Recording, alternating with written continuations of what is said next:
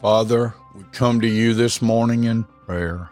We come to you saying, Father, help us today.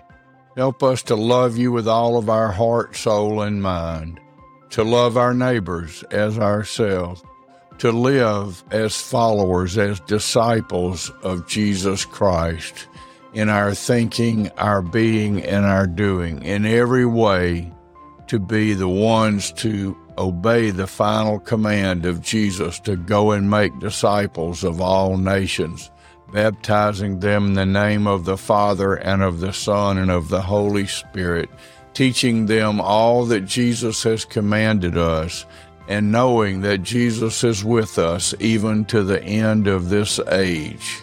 Thank you, Lord, that you hear and answer our prayers. Now help me, help each of us to walk out what you have placed in our hearts and on our souls and in our minds. Amen.